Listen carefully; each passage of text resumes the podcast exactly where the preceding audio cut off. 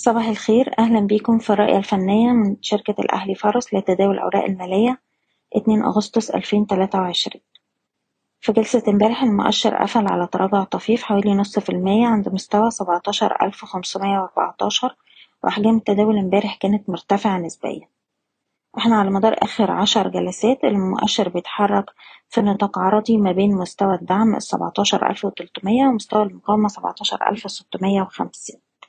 في حالة تأكيد كسر مستوى المقاومة سبعتاشر ألف ستمية وخمسين هتبقى إشارة على انتهاء الحركة العرضية على الأجل القصير وفي الحالة دي بنستهدف مستوى المقاومة التمنتاشر ألف نقطة. من الناحية التانية طول ما إحنا مش قادرين نتجاوز مستوى المقاومة سبعتاشر ألف ستمية وخمسين يبقى احتمالية إن إحنا نعيد التجربة على مستوى الدعم سبعتاشر ألف وتلتمية وده الحد الأدنى للحركة العرضية هتظل احتمالية اختباره قائمة. على الأجل القصير بننصح بالاحتفاظ ورفع مستوى حماية الأرباح لأقل مستويات اتسجلت الأسبوع اللي فات حسب كل سهم على حدة. وبالنسبة للأسهم نبدأ بسهم إيديتا. السهم بيواجه مستوى مقاومة عند تسعتاشر جنيه وتلاتين قرش. بنتوقع محاولة لاختراق المستوى ده الأعلى وفي الحالة دي بنستهدف مستويات الواحد وعشرين والاتنين وعشرين جنيه. نقدر نحتفظ بالسهم طول ما إحنا محافظين على مستوى الدعم التمنتاشر جنيه وتلاتين قرش.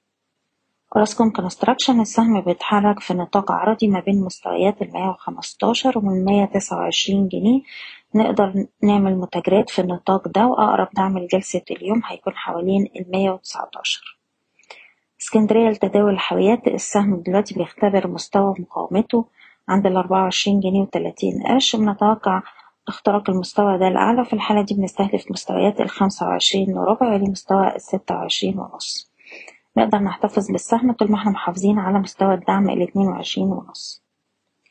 سهم بيلتون مازال ليه مستهدفات عند التلاتة جنيه سبعة وخمسين ويلي مستوى التلاتة جنيه سبعة وسبعين وأقرب مستويات دعم لجلسة اليوم هيكون حوالين التلاتة جنيه وخمس قروش ويلي مستوى التلاتة جنيه.